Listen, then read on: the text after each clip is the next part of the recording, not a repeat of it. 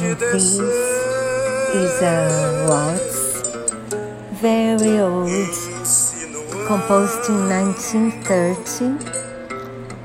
And this version is with a singer I like very much, Jair Rodrigues.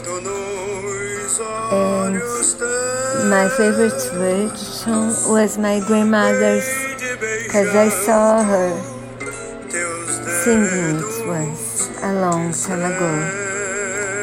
So I hope you like it too. We need music now.